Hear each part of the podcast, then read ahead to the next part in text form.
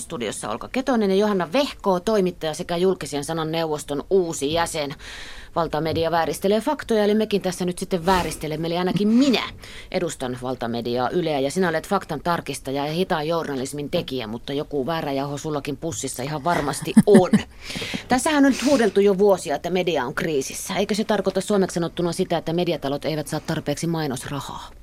No sitähän se aika pitkälti tarkoittaa, että kyllä mun mielestä ihan oikeasti on niin, että, että koskaan ei ole ollut jännempää ja kiinnostavampaa aikaa olla journalisti, koska tämä aikahan on myös täynnä mahdollisuuksia. Et kun puhutaan journalismin kriisistä, niin, niin hirveän pitkällähän sillä tarkoitetaan sitä, että, että perinteiset mediatalot ja etenkin sanomalehdet, niin niiden bisnesmalli on kriisissä. Ja mainosrahat tosiaan vähissä ja, ja ylipäätään on sitten ollut hankalaa siirtyä sieltä paperimaailmasta sinne digimaailmaan koska kuluttajat, lukijat, katsojat, kuuntelijat, käyttäjät ovat yhä entistä enemmän medialukutaitoisia. Eihän tässä mitään kriisiä ole, mutta onko demokratia kriisissä itse asiassa? Koska journalismi niin. ja demokratia kuuluvat yhteen. Niin, no, ja vai onko ihmiset oikeastaan medialukutaitoisia? Että sitä voidaan kysyä, koska tota, toki, toki siis tavallaan ihmisten mediakriittisyys ja medialukutaito näkyy siinä, että, että nythän jo useamman vuoden ajan sosiaalisen median ansiosta äh, ihmisillä on ollut paljon suorempi pääsy median ja journalistien puheille ja niin kuin sitä kritiikkiä ja korjauksia on tullut paljon selkeämmin. Selkeämmin ja niihin on ollut pakko reagoida ja sitten se on niin kuin synnyttänyt ehkä sellaisen ilmiön, että on ajateltu, että media tekee enemmän virheitä kuin ennen, mutta musta tuntuu, että kyse on siitä, että, että ne vaan tulee herkemmin esille ja ne myös korjataan herkemmin, mikä on hyvä asia. Mutta sitten taas toisaalta medialukutaidosta voidaan olla tosi huolissaan nykyään, koska hirveän paljon ihan siis valheet ja misinformaatio ja suoranaiset huijaukset leviää sosiaalisessa mediassa. Me puhumme myöhemmin siitä, mm, ehkä sivutaan sitä, että tosiaan kun leirinuotiolle yhteen kokoonnutaan, niin ei siellä aina vaan kivoja mammutin kaatotarinoita kerrota. Siitä niin. on kysymys siinä. Miksi se yksi slogan on, että valtamedia vääristelee tosiasioita? Liittyykö se tuohon Johanna Vehko? Kenen slogan se on? Niin. Olisiko se, kenties, kirjainta? Niin, olisiko se kenties sellaisen tahon slogan, joka, joka haluaa nimenomaan välittää jonkinlaista omaa totuuttaan, joka, joka ei välttämättä sitä ole. Että MV-lehdestähän tässä varmaan puhutaan, joka nyt Suomessa on tämmöiseksi ilmiöksi noussut. Ähm, niin, ei valtamedia vääristele yleensä asioita. Toki valtamedia tekee virheitä ja välttämättä ei aina tee parasta mahdollista journalismia – joskus hutiloi ja kiireessä tekee kaikenlaista. Ää, ja saattaa olla auktoriteettiuskoinen välillä ja sen sellaisia asioita, joista sitä voidaan kritisoida, mutta kyllä me Suomessa voidaan yleensä luottaa siihen, että, että tiedotusvälineet ja toimittajat sitoutuu journalistien eettisiin sääntöihin. Pienessä maassa on kuitenkin helppo tuntea pikkusen liian hyvin heidät joiden tekemisiä pitää tarkastella luupilla. Kyllä, näin on ihan aivan ehdottomasti. Ja se onkin itse asiassa mun mielestä viime aikoina ollut, ollut erittäin erittäin ilahduttavaa kehitystä, että, että toimittajat on ruvennut kriittisemmin suhtautumaan esimerkiksi poliitikkojen puheisiin.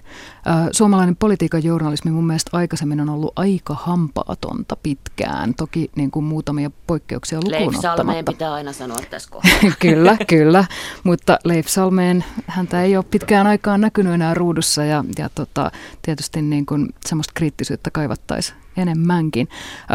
mun mielestä nyt viime aikoina esimerkiksi siis Juha Sipilän pääministerin puheita on ruodittu tosi tarkkaan sellaisella tavalla, mitä, mitä kenties joskus 50 vuotta sitten ei olisi tapahtunut. Että pääminister, pääministerin puheita niin kuin tarkastellaan lause lauseelta, että no paljonko se nyt oli se velkaantuminen ja missä ajassa ja, ja niin poispäin. Ja onko itse asiassa niin, että, että meiltä päätösvalta katoaa Brysseliin jos ei tehdä näitä ja näitä toimenpiteitä. No ei ole. Eli haastetaan. Mm, ja se on musta tosi positiivista kehitystä. Johanna Vehko, toimittaja ja asioita. Sä sanoit, että sä et ole tu- tu- journalismin tutkija, mutta sä kuitenkin tutkit ja tarkastelet asioita. Talous on sellainen juttu, harva ymmärtää omaansakaan. Saatikka sitten tämän maan liikahtelu ja saatikka sitten niitä liikahteluja, jotka vaikuttavat meihin kaikkiin tuolla suuren veden takana. harva toimittaja tajuaa suuria kuvioita. Onko se näin? Osaa selittää sitä meille, koska taloutta pitäisi for dummies minulle ainakin selittää ihan todella yksityiskohtaisesti. Pysyisi kärryillä, koska se on nykymaailmassa aika oleellinen asia. Se liittyy varmaan sit pitkälti, jos tuntuu siltä, että, että sitä selittämistä ei ole tarpeeksi, niin se saattaa johtua siitä, että suomalaiset mediatalot on ihan tietoisesti jo tosi pitkään äh, hankkiutuneet oikeastaan eroon erikoistoimittajista. Semmoisista ihmisistä, joilla on substanssiosaamista, jotka todella tietää, mistä ne puhuu. Ja itse asiassa mun mielestä journalismin tulevaisuus on aika pitkälle riippuvainen siitä, että tietääkö toimittajat, mistä ne puhuu, koska tuollahan internetissä, kuten tiedetään, kuka tahansa voi nykyään julkaista mitä tahansa. Ja mikä sitten meidät toimittajat erottaa, meidät ammattitoimittajat erottaa mistään muusta huutelusta internetissä, jos me ei oikeasti olla asiantuntijoita, jos me ei oikeasti olla otettu tosi tarkkaan ja pitkän ajan kuluessa asioista selvää. Ja mun mielestä niin kun on ihan selkeästi näkyvissä monissa muissa maissa, että tämmöiseen erikoistoimittajuuteen on menty takaisin. Ja palkataan ainoastaan substanssiosaajia yleensä toimittajiksi. Ja Suomessa ollaan aivan toisessa suunnassa ja ollaan niin semmoisessa, että tavallaan kenen tahansa pitäisi voida tehdä juttuja mistä tahansa aiheesta ja millä tahansa välineellä. Niin, tätä monimediaalista täällä Radio Suomen lähetysikkunassa kuulija heittää. Toimittajat ovat valinneet valtaa pitävien sylikoiran osan. Ennen oli sentään tätä vallan vahtikoiriakin. No ei ollut. Kyllä se on, tämä on vanhanaikaista ajattelua. Mm, musta nämä ennen oli, ennen oli paremmin mantra, ei mun mielestä yleensä sovi journalismiin, että jos me, jos me mennään vaikka tuonne kirjastoon katsomaan, katsomaan jotain 80-luvun sanomalehtiä, niin ihan oikeasti kyllä ne on niin kuin aika, aika kritiikitöntä ja, ja tota, pitkäpiimäistä ja, ja harmaata Joo, ei se kaukana ole Neukulan tota, suuren johtajan puheiden sanatarkasta pränttäämisestä. Niin. Johanna Vehko, mikä sun mielestä on paras kysymys maailmassa? Paras kysymys on miksi? Niin on. Yle. Radio Suomi. Nopeus. Sitähän himoavat kaikki. Lehdet, TV-kanavat ja radiot. Radio oli ennen muinoin se nopein väline, mutta nyt kaikilla on omat verkkosivunsa ja kaikkien pitää osata tehdä kaikkea, jos puhutaan toimittajista siellä maailmassa. Onko se nopeus enää millään tavalla hyve? Kyllähän Twitter on nykyään nopein väline yleensä, kun ainakin jos niin maailmanlaajuisista uutisista puhutaan, niin, niin siellähän ne ekana leviää. Ja varsinkin, varsinkin silloin, jos tapahtuu jotain yllättävää, niin kuin joku luonnonkatastrofi tai, tai joku konfliktitilanne. Tämän tyyppisissähän yleensä se on joku kansalainen, jolla sattuu olemaan älypuhelin taskussa, joka sen siitä ensimmäisenä raportoi siellä Twitterissä. Et sikäli niin kuin se nopeuskilpailuhan on yleensä perinteinen mediahan on yleensä jo valmiiksi hävinnyt sen. Et siinä mielessä kannattaisi mieluummin mun mielestä miettiä sitä, että milloin on oikeassa, kun milloin on ensimmäisenä. Ja kenelle se nopeus on sitten hyvä? Sille, joka ensimmäisenä ehtii jotain kertoa vai sen nähdä ja jakaa ja levittää. Sitäkin niin. saisi mun mielestä miettiä ihan käsi sydämellä. Kyllähän sitä pitäisi varmaan vähän enemmän miettiä, että se on jotenkin, ihmiset on aika kyltymättömiä uutistuotannolle nykyään, että, että jotain kun alkaa tapahtua, niin siitä halutaan niitä päivityksiä mahdollisimman tiheeseen tahtiin. Me kansalaiset napsimme tietoa sieltä ja tuolta ja sitä on. Sitä osaa hakea se mökin mummokin pihtiputtalta jo. Mistä ihminen voi tietää, mikä on totta? Niin, se onkin, se onkin vähän vaikeampi kysymys. Um, jos ihmisellä on aikaa katsoa, että mihin lähteisiin nämä asiat perustuvat, niin silloinhan ihmisellä rupeaa olemaan aika hyvät mahdollisuudet selvittää, että, että mikä on totta. Mutta aika harvalla on, on mahiksia ruveta esimerkiksi jonkun uutisen taustoja selvittelemään, että no mihin, mihin tämä nyt perustuu ja oliko tässä tiedeuutisessa niin minkä tyyppinen tutkimus taustalla ja oliko se oikeassa vertaisarvioidussa tiedejournaalissa julkaistu vai ei ja oliko tulokset tulkittu oikein vai ei ja niin poispäin. Että aika paljonhan on semmoista, että mutkia laitetaan suoriksi. Joo, täällä yksi kuulija heittääkin, että faktan tarkistaminen on yhä tärkeämpää ja säkin teet sitä, Johanna Vehko. Joo, mä kirjoitan Ylen kuningaskuluttajan sivuille semmoista palstaa kuin valheenpaljastaja, joka on just tätä faktan tarkistusta, joka on tämmöinen niin kuin verkkojournalistinen, vähän niin kuin uudenlainen genre. Vaikkakin faktan tarkistushan on, on niin kuin aina ollut tietenkin journalismin ytimessä ja sen pitäisi olla, mutta täytyy sanoa, että, että suomalaisessa journalismissa siitä ei ole juurikaan puhuttu. Ja nyt siitä on oikeastaan vasta viimeisen vuoden parin aikana alettu puhua Suomessa, mikä on sinänsä jännää, koska esimerkiksi yhdysvaltalaisessa journalismissa se on aina ollut ihan ytimessä, että esimerkiksi kun nuoria toimittajia koulutetaan, niin, niin faktantarkistuksen metodeista puhutaan aina. Ja siellä on niin kuin jopa tämmöinen klisee siitä faktantarkistuksesta, että, että jos äitisi sanoo, että hän rakastaa sinua, tarkista se.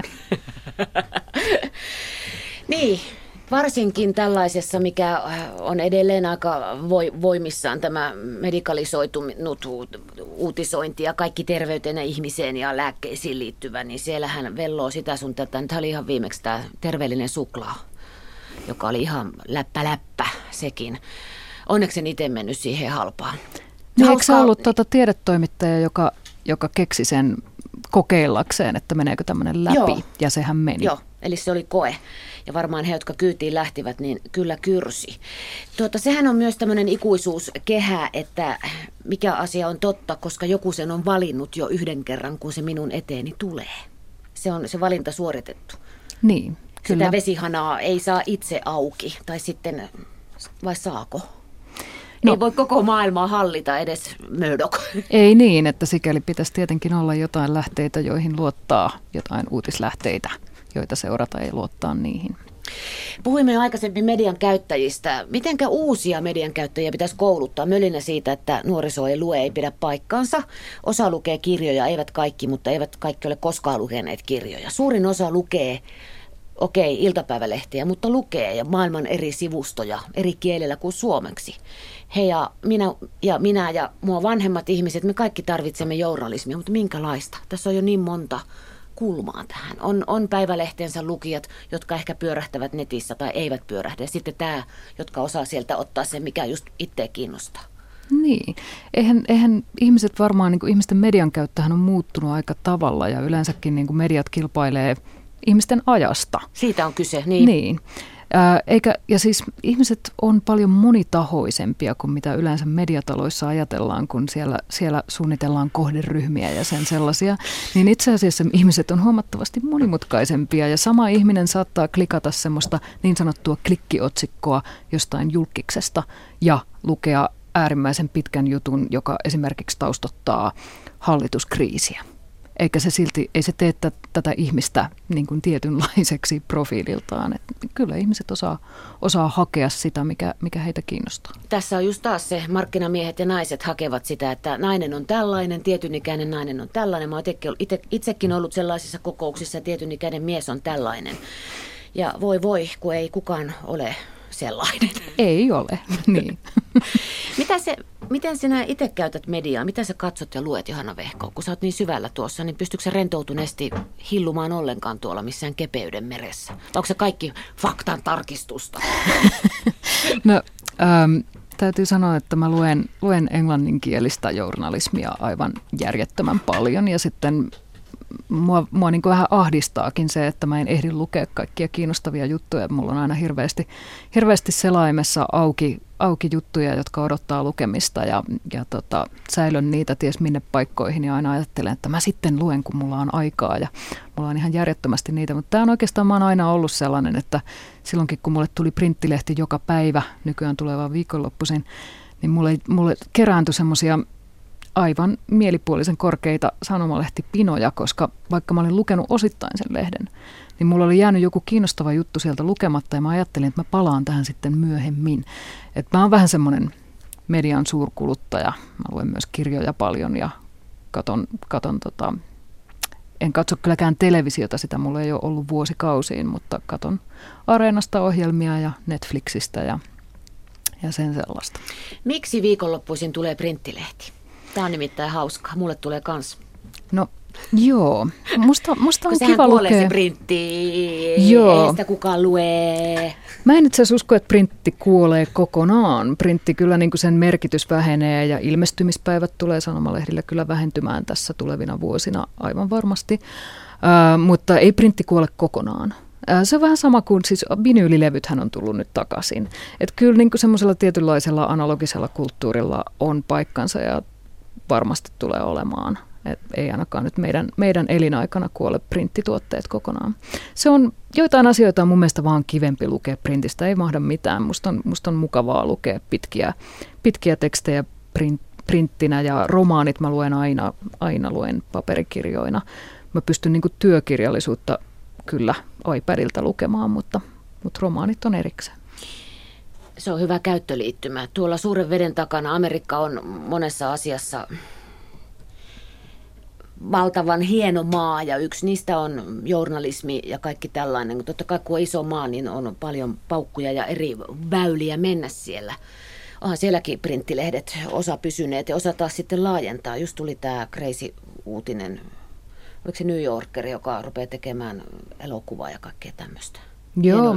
arvostettu lehti. New Yorkerhan on myös tunnettu faktantarkistajistaan. Aivan. Se on yksi, yksi niitä ensimmäisiä aikakauslehtiä, jotka 20-luvulla alkoi palkata ihan erillisiä faktantarkistajia, jotka siis ei ollut niitä toimittajia, vaan ihan oma ammattikuntansa. Ja New Yorker on niitä, niitä harvoja sitten, joilla edelleen tämmöinen niin kuin ihan merkittävän kokoinen faktantarkistusosasto on, on jäljellä. Se on yksi mun lempilehtiä. Yle. Radio Suomi. Mitkä ovat vaikeimpia asioita suomalaismedialle käsitellä juuri nyt? Kaikki suvakit ja kukkahattu, ruiskukka, peffan nuolijat, poliitikkojen kytkyt, kaverit eivät osaa kirjoittaa oikein. Mitkä ne on niitä asioita? No joo, siis kyllähän maahanmuutto nyt selkeästi on. Siis turvapaikanhakijat ja pakolaiset maahanmuutto ylipäätään on, on semmoinen aihe, että jos siitä kirjoittaa, niin heti saa hirveän, ää, anteeksi ranskani, pa, paskamyrskyn niskaansa, mutta pakkohan näistä asioista on kirjoittaa ihan oikeasti. Ää, mua kiinnostaisi hirveästi tietää, että, että kuinka suuresta porukasta tästä on, tässä on oikeasti kyse näissä, näissä kova-äänisissä vihapuhujissa, että kun kun siis tuntuu, että, että käytöstavat on netissä unohdettu ihan kokonaan ja, ja ihmiset siis jopa omalla nimellä ja naamallaan Facebookissa tappouhkauksia jakelevat ja sen sellaisia asioita, että, että onhan se nyt aika niin kuin keskusteluilmapiirille hyvin haitallista. Ja sitten niin tosiaan, että, että onko tämä niin pieni äänekäs porukka vai onko, onko tätä oikeasti tosi paljon tätä jengiä. Mä haluaisin, että joku tutkija selvittäisi. Tutkivalle journalistille hommia tässä. Mm. Pitäisi soluttautua ja ujuttautua sinne, vai meneekö illuminatiosastolle tämä nyt? niin, kenties. Sille hei sinä rasisti, tule ja ilmoitautu. Teemme juttua, paljonko teitä on oikeasti. Paitsi eihän täällä on rasisteja tässä maassa. Täällä on kriitikoja. Niin, vaan kriitikoita. Joo. Milloin tämä loppuu? Miten se on maailmalla mennyt, koska kaikki nämä aallot ovat jo lyöneet ja tulevat lyömään sitten taas jossain Pohjois-Koreassa tuskin koskaan valitettavasti, mutta... Niin, jotenkin tällä hetkellä näyttää kyllä siltä, että huonompaan suuntaan ollaan menossa ennen kuin asiat paranevat. Tosi kyllä niin kuin mahdotonta ennustaa, että olen toimittaja, en ennustaja. Niin, antaa sen olla. Sä oot julkisen sanan neuvoston uusi jäsen, siis et ole vielä tarttunut varsinaisesti hommaan, mutta sinut on nimetty. Minkälaisia asioita siellä käsitellään? Olet varmasti kuullut jo sitä, ne on totta kai näitä, että hyvän tavan vastaisesti sitä sun tätä on tehty, mainittu ihmisten nimiä, asioita, joista ei olisi pitänyt puhua, mutta luuleeko että tämä nykyinen keskustelukulttuuri tulee sinne asti näkymään?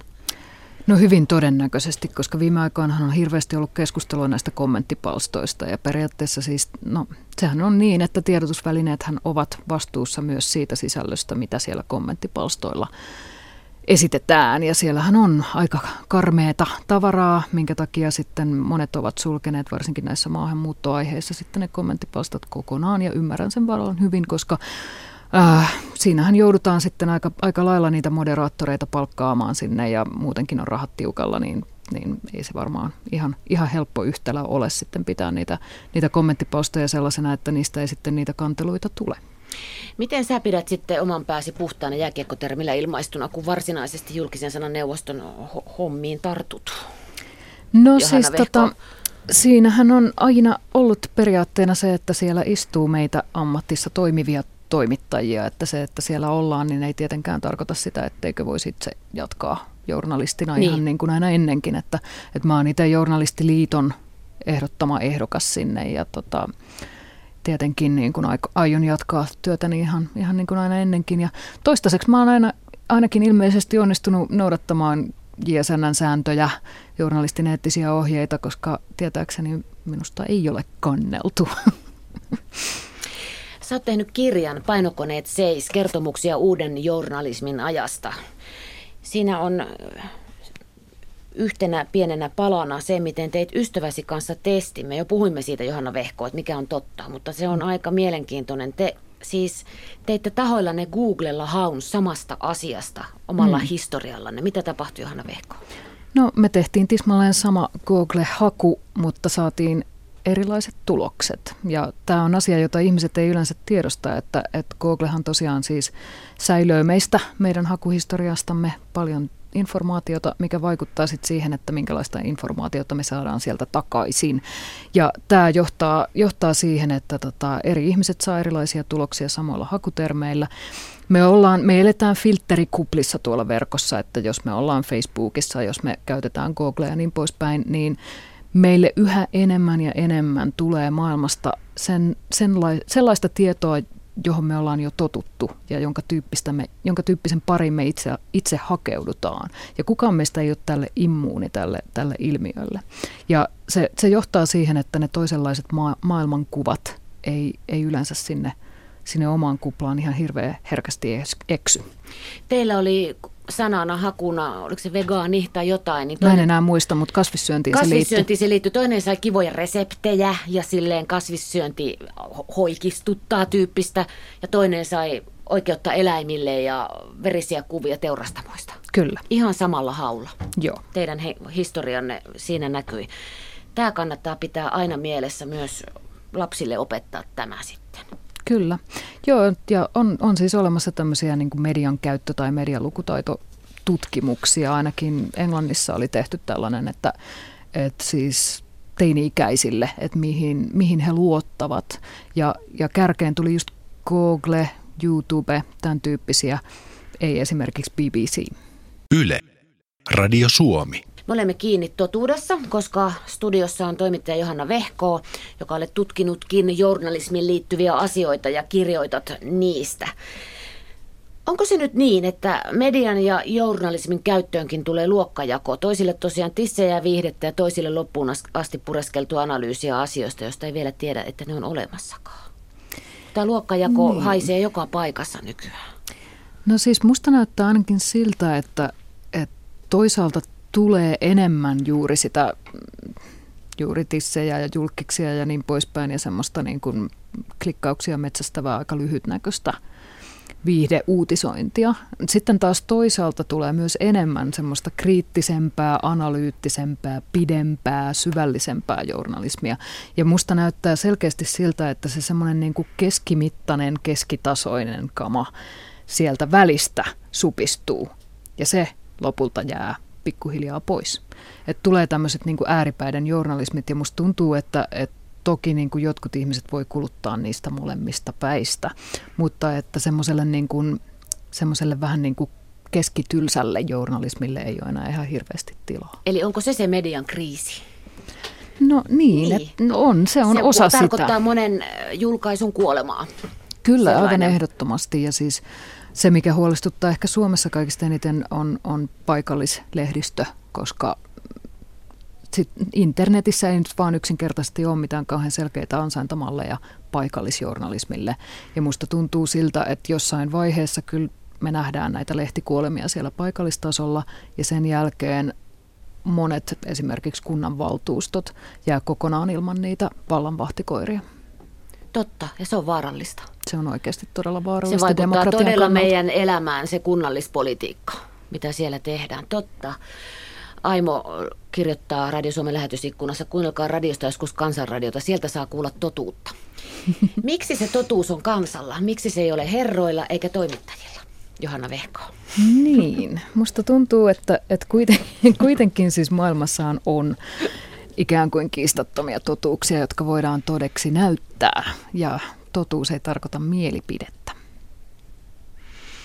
Mitä on datajournalismi?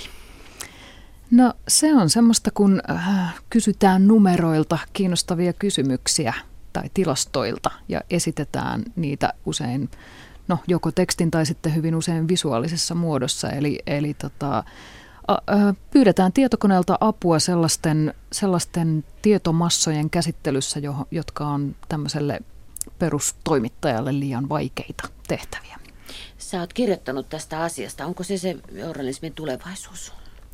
No siis tässä journalismin tulevaisuuskeskustelussa on tota... Kello 19.42 Johanna Vehko toteaa, että... että tota, siinä on aina tämmöisiä hypejä ja tämmöisiä muoteja ja trendejä. Ja datajournalismi oli sellainen vuonna 2011. Just. Ja nyt viime aikoina siitä ei ole ihan hirveästi enää puhuttu. Ja kyllä sille varmasti on jatkossa aina paikkansa ja tietysti niin kuin mitä enemmän on niin sanottua avointa julkista dataa käytössä, niin sitä enemmän tarvitaan datajournalisteja ja sellaista osaamista, mutta ei se pelasta journalismia sen kummemmin kuin mikään muukaan näistä viime vuosien hypeistä. Eli että sinne syöttäisi joku jotain py, py, py, py, pyyntöjä ja sitten apinakin voisi ne niin kuin sieltä ulos saattaa. Niinkö? Niin tai robotti niin, siis. niin, että joo. robottijournalismihan on, on ihan arkipäivää nykyään, että, että etenkin englannin kielellä aivan valtava määrä uutisjuttuja suolet, suoletaan tietokoneista, algoritmit niitä tekee eikä ihmiset hirveän pitkälle ja, ja tosi harva lukija itse asiassa huomaa mitään eroa. Ja se on pelottavaa. No musta se ei ole kauhean pelottavaa. Eikö? Ö, siinä, no periaatteessa sen voi nähdä niin, että, että jos robotit tekee ne liukuhihnaduunit, ihan niin kuin tuolla niin kuin tehdaspuolellakin, niin silloin meille ihmistoimittajille jää fiksumpia duuneja tehtäväksi. Penkominen, kaivaminen ja hidas journalismi. Juuri se. Yksi väylähän on okei, netti hoitaa sen, mutta nämä to- toki putoavat ohjukset, hukkuneet vauvat, kaatuvat tornit, ne on saman tien nykyään silmillä. Ensimmäinen netti- tai live-sota nähtiin Irakissa aikana. Meillähän ei täällä Suomessa ole vielä brittityylistä rikosuutisointia. Luuleeko että se tulee tänne? Se no, kamala semmoinen hirveä. Ainakin jos se meistä tuolla julkisen sanan neuvostossa riippuu, niin toivottavasti ei, koska Kiitos. me ei haluttaisi Suomeen varmastikaan sellaista, sellaista uutisointia, jossa esimerkiksi rikoksesta epäiltyjen nimet ja naamat näytetään lehdissä il, ilman, että on minkäänlaista näyttöä tai tuomiota heidän syyllisyydestään. Ja tällaistahan esimerkiksi Briteissä tehdään koko ajan. Suomessa ei, ja toivon, että se ei tänne tule. Hyvä pitäkää tiukasti kiinni siitä ovesta.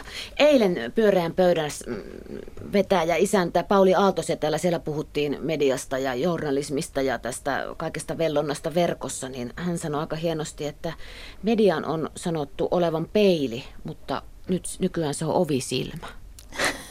Mitä sä oot tästä mieltä? Ovisilmä. Jaa, silloinhan, eikö se tarkoita sitä, että, että silloinhan ovisilmästähän näkee ikään kuin laajalle, mutta ei tule itse nähdyksi. Mä en tiedä, mitä, niin mitä Aalto se tällä tarkoitti mutkainen, täällä. se on pieni. Niin. Mutta totta, mäkin ajattelin sitä pienuutta, mutta sehän on sillä takana silleen vähän vääristyneesti se niin. rappukäytävä. Sehän on niin kuin laaja kulma. Eli se on hyvä asia. Niin. Jos sen näin ajattelee, niin, niin eikö se ole. Mutta sitten jos ajatellaan, että kun ovisilmästä ei sitten näe sinne sisäpuolelle, niin sehän on mun mielestä niin kuin journalismin ja, ja perinteisen median ongelma, että sieltä puuttuu läpinäkyvyys. Eli toimittajathan vaatii läpinäkyvyyttä esimerkiksi poliitikoilta ja bisneksiltä, mutta ei itseltään. Miten sitä pitäisi vaatia? No esimerkiksi... Ähm, journalistisia prosesseja voitaisiin avata huomattavasti enemmän yleisölle. Voitaisiin niin kuin, se, se ehkä auttaisi myös siinä luotettavuus- ja uskottavuusongelmassa, että jos kerran ihmiset nykyään jotkut ajattelevat, että valtamedia vääristelee asioita, niin jos se valtamedia hieman avaisi enemmän, että mitkä oikeasti on niitä journalistisia standardeja, mitkä on niitä eettisiä päätöksiä siellä takana ja julkaisupäätökset ja sen sellaiset asiat, että jos niistä puhuttaisiin vähän enemmän, silloin avattaisi, että, että millä tavalla tätä ja oikeasti miksi? tehdään ja miksi.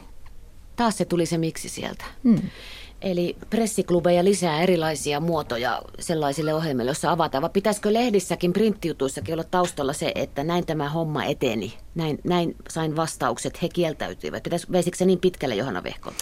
No aina välillä voisi, jos siltä tuntuu, että, että se juttu paremmin aukeaisi, niin silloin voisi näin tehdä. Mutta mun mielestä esimerkiksi siis Otetaan nyt taas se Yhdysvallat esimerkiksi. Ajatellaan vaikka New York Timesia. Siellä on tämmöinen lukijatoimittaja, niin kuin ikään kuin lukija-asiamies, joka kirjoittaa sekä lehdessä että verkossa ähm, varsinkin jos on ollut joku kiistanalainen juttu, josta on tullut paljon palautetta, niin hän avaa sen tekemisen taustat, hän haastattelee niitä tekijöitä, kysyy mihin nämä ja nämä päätökset tässä jutussa perustuivat ja niin poispäin. Sitten hän kertoo yleisölle siitä ja sitten hän esittää kritiikkiä sitä omaa välinettään kohtaan.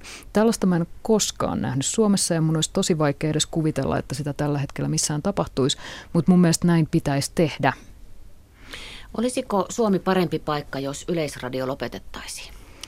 Suomi olisi erittäin paljon synkempi paikka, jos yleisradio lopetettaisiin, koska nimittäin mehän tiedetään, että kaupallinen media on kriisissä, mutta kaupallisen median kriisi johtuu aivan muista asioista kuin yleisradiosta ja mä en, en näe mitenkään, että siinä, että, että Yleltä vietäisiin rahoitus pois, johtaisi siihen, että ihmiset kuluttaisivat ainoastaan sitten kaupallisen median sisältöjä, eivätkä hakisi niitä tyyliin ulkomailta tai Facebookista tai Googlesta tai mistä tahansa.